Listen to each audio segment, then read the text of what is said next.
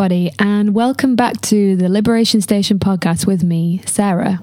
So, today, what I wanted to talk about was something I have spent an awful lot of time studying and trying to understand is how to build positive habits into our lives. And as a coach of eight, nine years now at this point, this has been integral um, in terms of understanding this and how I help other people to do more of the things that they want to do and understanding the science of behavior change and how we can actually get ourselves to do things. But today I kind of wanted to go on the other side of things. So, what I wanted to actually address today was more around how do we stop doing the things that we know are not particularly helpful. So, instead of thinking just about what we want to do more of, how do we actually stop doing things that, let's say, are not in alignment with the thing that we are trying to do in our lives?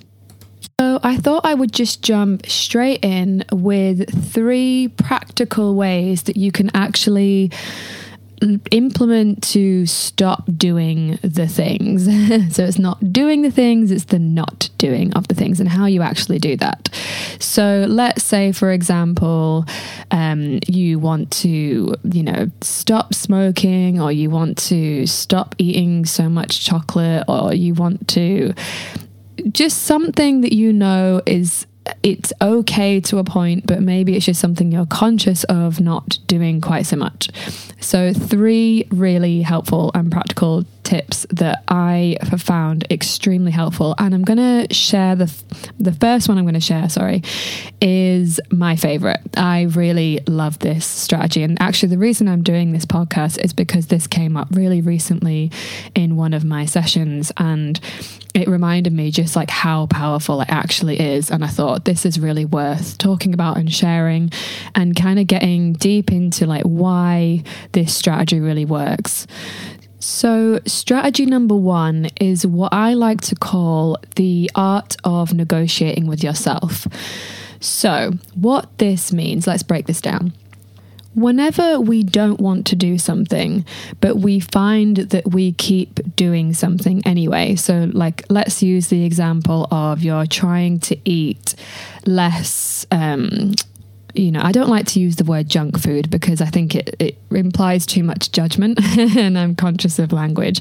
But let's, I like to call that sort of food like food that lacks a certain amount of nutrient density. So things like chocolate, crisps, takeaways, alcohol, etc. Uh, well, alcohol maybe is its own category, but for the purposes of, of what I'm about to say, it, it's all kind of the same thing. It's something that you know isn't particularly conducive to health when done in excess. So crisps and chocolate are fine, but if you find you like every single night I'm always having it and I just I don't want to do that anymore. So you know that there is a part of you that doesn't want to do this anymore, right? Because that's why you you are saying in the first place, I don't want to do this. Yet you still keep doing it. So the, the bit to recognize first of all is that there are at least two parts of you here that are on board. The part of you that doesn't want it and the part of you that does. And at this moment in time the part of you that wants it that wants to sit down and have the chocolate and all of that kind of stuff is actually succeeding above the part of you that doesn't want it.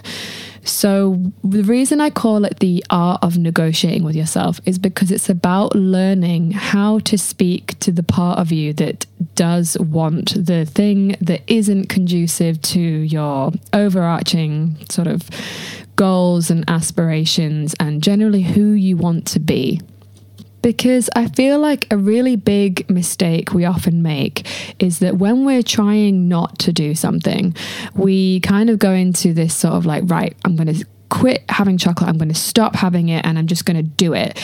And more often than not, what you find is that maybe you can do it for a little bit and you can use a certain amount of willpower, but then eventually you stop doing it because it's too hard. You're you're that part of you that really wants it wins every time.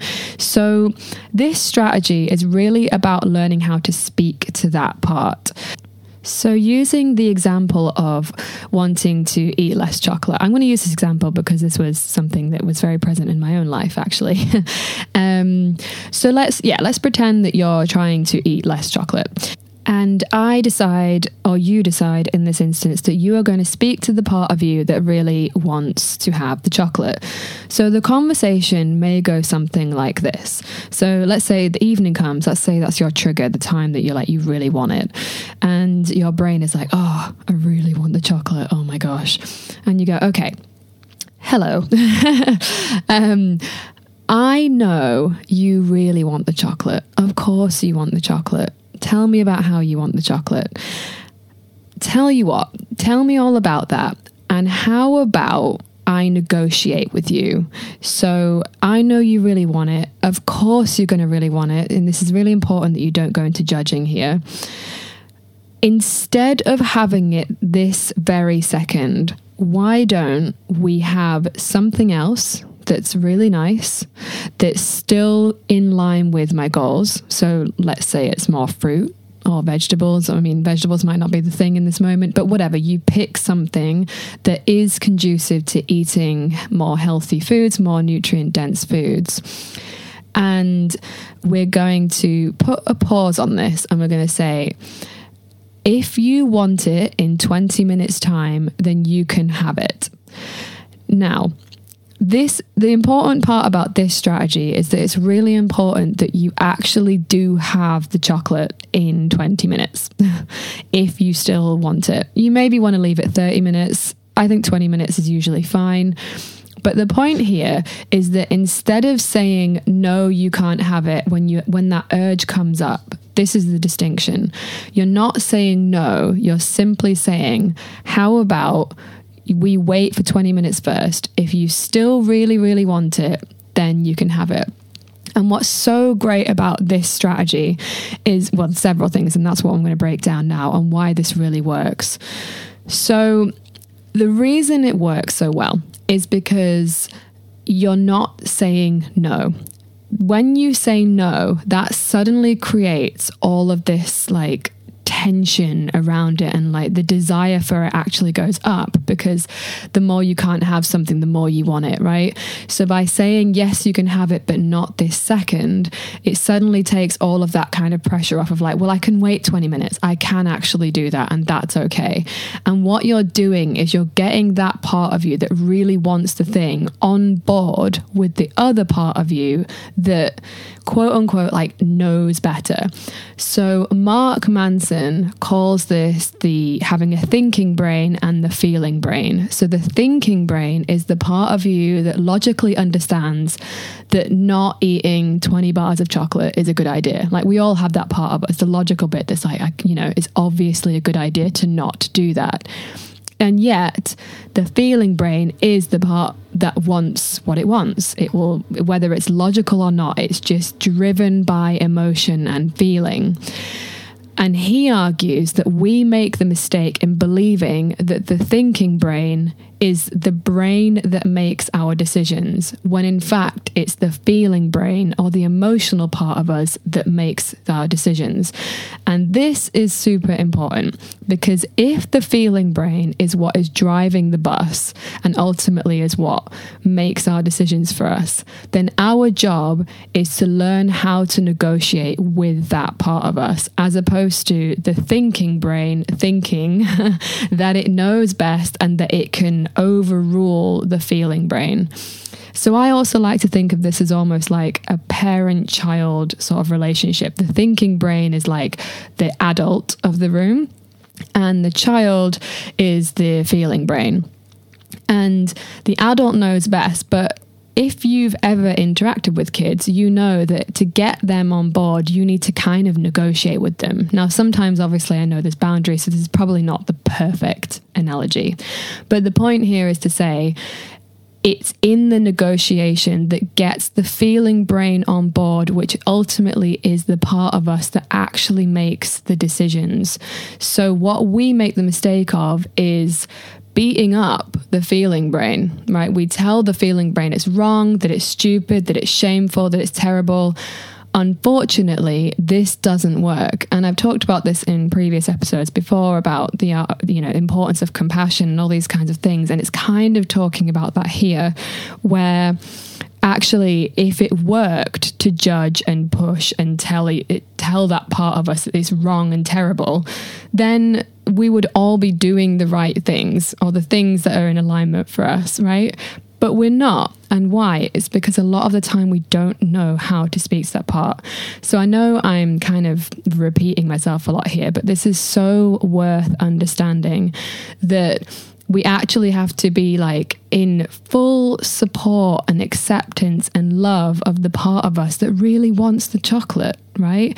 It's like, of course you do. Chocolate is amazing and lovely. And I so get it. I'm like, I'm here for you. I hear you. And what you find is the feeling brain goes, well, I feel understood and seen and heard. And now I am more likely to pay attention to what you're asking of me. And I'm more likely to meet the demands of what the thinking brain wants right? But as long as you remember the feeling brain is in charge, not the thinking brain, then you are much more likely to have success in convincing the feeling brain of the thinking brain's amazing ideas, right? um, so I think this strategy is unbelievably helpful and it is so simple. It's just a case of I'm going to wait and then we can try again. And the other part about this, okay, so there's there's the thinking and the feeling brain part. The other part that's really really good is quite often when it comes to behaviors that are not particularly helpful for us, they're usually a bit like it's more like a craving or an urge, but actually these uh, cravings and urges do pass. So, what it also does is not only are you speaking well to the part of you that really wants it and negotiating well and loving that part of you, it's also giving yourself the space between a feeling and a craving and urge and not acting on it impulsively and quickly. And you get really a lot better at delaying your immediate gratification, your urges, your drives, your sort of impulsive decisions. But it's not so long that it feels like undoable, you know, because I think if it was like wait for a day, then your brain's gonna be like, no. but if it's 20 minutes, it's like, okay, that's doable. I can do that. I can wait. I can sit with the discomfort of this. And then by the time the 20 minutes comes up, more often than not, you don't actually want it anymore. The craving has passed, the urge has passed. Thinking of it as like a wave, you know. I think um, it was Emma Storey Gordon. She was talking about this recently on Instagram. She's really great, actually. If you want to follow her, she's got some great content. Um, she talks about surfing the urge. So the idea that you can learn to witness the waves that come in and not kind of act on them because they'll pass, right? A wave crashes and then it drops. So that's often the case with, um, you know, cravings is that they do actually pass, but you have to give it the space. Equally, if you do get to the 20 minutes and you go, I still want the chocolate, the good part here is that there is a chance that you will actually enjoy it a lot more because you've not just impulsively, unconsciously eaten it and then gone, God, why did I do that? Why do I do this? What's wrong with me? I didn't even like it. Now I feel terrible. All of that kind of guilt comes in and all of that because you know that even though there's nothing inherent, well, I would argue there's nothing inherently wrong with eating chocolate, you know it's not conducive to the kind of person you want to be. And it doesn't feel good to be out of integrity with ourselves. So, what this does is it's like, well, now I have owned that choice. Instead of being driven by like an impulsive desire, I have actually gone, do you know what? I still really want it and I'm going to really enjoy it and I'm going to own my choice and actually sit and be present with it. And that is a far more enjoyable experience anyway.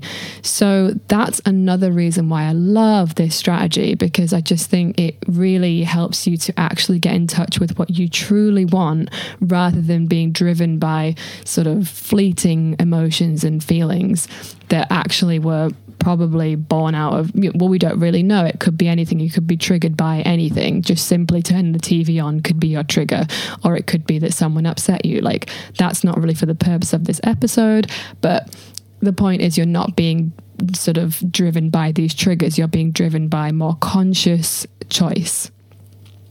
So that's the first strategy that I wanted to go through. Uh, the second one is in the name of trying to not do the things, make doing the thing that you don't want to do as often harder to do. So, like I said in the beginning, um, when it comes to building sort of positive behavior change and habits into our lives. What we actually want to do there, and something I've studied a lot, is about trying to make doing the right thing as easy as possible. And we've talked about this on the podcast quite extensively, and it will come up again and again. I talk about this so much because what you're actually trying to do there is reduce friction. But the opposite is also true when you're trying to not do something. So try and make doing the thing that you don't want to do so much harder to actually do. And that will reduce your chance quite significantly of not doing it. So let's use chocolate again as an example because I'm quite liking this example, and it just makes it easier to because you could use this all three strategies on the same problem. So, in the case of trying to eat less chocolate, you could simply not have it in the house. So, anytime you do want it, you actually have to go out to the shop to buy it. That could be enough of a barrier for you to not have the chocolate. I appreciate that sometimes this can be hard to do if you've got children and they want that or but it, it depends on how your family dynamic works, but simply making it harder for yourself in one way. So that could be just not having it in the house. If that's not an option, keeping it out of sight or asking people to put it somewhere where you can't see it if they really want it and hiding it from yourself. Now, again, this is not to say never have chocolate ever, but it just reduces the amount that you would be having it. And this is really, really simple, but very easily overlooked. I find that just by not having it in, in your visual field, that you are much less likely to have it. And by doing this, you are actually creating friction. So that's why this is really effective. You want to create friction to doing the thing. And what it's also doing, quite like the first strategy, is it's also giving you a pause between have like between wanting the thing, the urge, and then actually having the thing. So it creates space between the initial feeling of wanting that thing and then actually doing the thing. And then by that time, you might actually be able to surf that urge, ride the wave, and then be like, you know what? I don't really want it. It's not really worth going to the shop for this because that's actually going to take more effort. And by the time I get there, I might not even want it anymore. So that can be also really useful. And finally, tip number three to help yourself stop doing the things that you don't want to do quite so much is actually to focus more on what you want to do instead. So, once again, let's use chocolate as an example. I don't want to eat as much chocolate. What do you want to have in place of that? What is it that you do want? So, you don't want that so much, but it's also because you maybe want to have more nutrient dense foods because you want to have more vitality, you want to have more health, you want to eat the foods that you know are going to make your body feel really, really good. So, in this instance, while not eating as much chocolate is certainly going to help towards that, you also want to eat maybe more fruit and vegetables or more protein or more like high healthy fats, for example. So, something that, that that can be really helpful, and I kind of touched upon this on the first point, is to actually like say, I'm going to have the thing that I do want more in you know the thinking part of you wants more the logical part the part that wants is in your best interest. Um that part wants to have more fruit and veg. So instead of having chocolate, every time you get the urge to have that, have a piece of fruit or have something available in the house that is still tasty because if it doesn't taste good and you really want chocolate, it, I find honestly it doesn't work that well. It's got to be something that you're like, that's still pretty good. I could totally have that. So it could be some other sweet thing that's, but it's actually like higher in protein or something. So you could look up some nice recipes or something that, ha- you know, just thinking is of examples, something that has some similar taste like enjoyment but has more nutrient density because ultimately that is actually what you want is what you want to eat more of the the higher nutrient density food in this example. So that actually can be really helpful as well because the brain does struggle with no. It struggles with um as soon as you say no it creates a sort of scarcity, and we are not really wired very well to handle scarcity too well, in the sense that when we feel like we can't have something, it makes us want it more. So it's about not sort of creating scarcity where possible and thinking more about abundance and more what we can have. And that can be a lot easier for the brain to process because you can't not think of something. It's a it's a hard thing to do. so focusing more on the behaviors that you actually want to implement is also a really good way of by proxy not doing the stuff that you don't want to do as much. So another really good example of this is like, you know, um maybe you don't want to watch as much TV. This is another example. So it doesn't have to be food related at all. It can be some some other behavior like that or using social media as much, like being on your phone as much. And think about what you want to use that time for instead. Like be clear on the stuff you actually want like because you don't just not want something for the sake of not wanting it. It's because you usually want something else as well. So it might be it's because I want that time to read more or it's because I want that time to focus on projects that I really care about. And then getting engrossed in more of those things means by proxy, you might find yourself watching less television. This can be uh, helpful, but again, if you're finding that it's really difficult to do that, then you might want to adopt a different strategy. So let's say, you know, with the TV one, it could be like, okay, I'm allowed to watch TV in 20, like if I want to watch TV in 20 minutes, then I will. But in the meantime, I'm going to read the books and do the stuff that I said I was going going to do first. And again, you're teaching yourself how to delay that gratification, but you're still allowing yourself to have it if you really want it. And you might find that you actually don't by the time you get stuck in to doing the things that you do actually want to do, because then you remember, oh, I actually like eating healthily. Oh, I actually like reading. I actually like doing my creative projects. And it's no longer like having to fight not doing something else because you're doing something that's in favor of what you actually really want anyway. So, I hope this has been helpful. Um, let me know if any of these strategies um, really speak to you, if they ring true for you, and if you try any of them out, I would love to hear from you. Um, feel free to email us. You could follow us on Instagram at Liberation Station Podcast on Instagram and leave any messages there in our direct messages.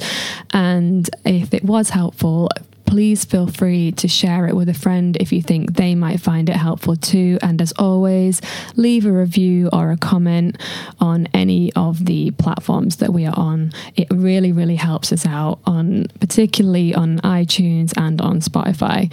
Thank you so, so much for your time and attention, and I'll speak to you all later. Bye.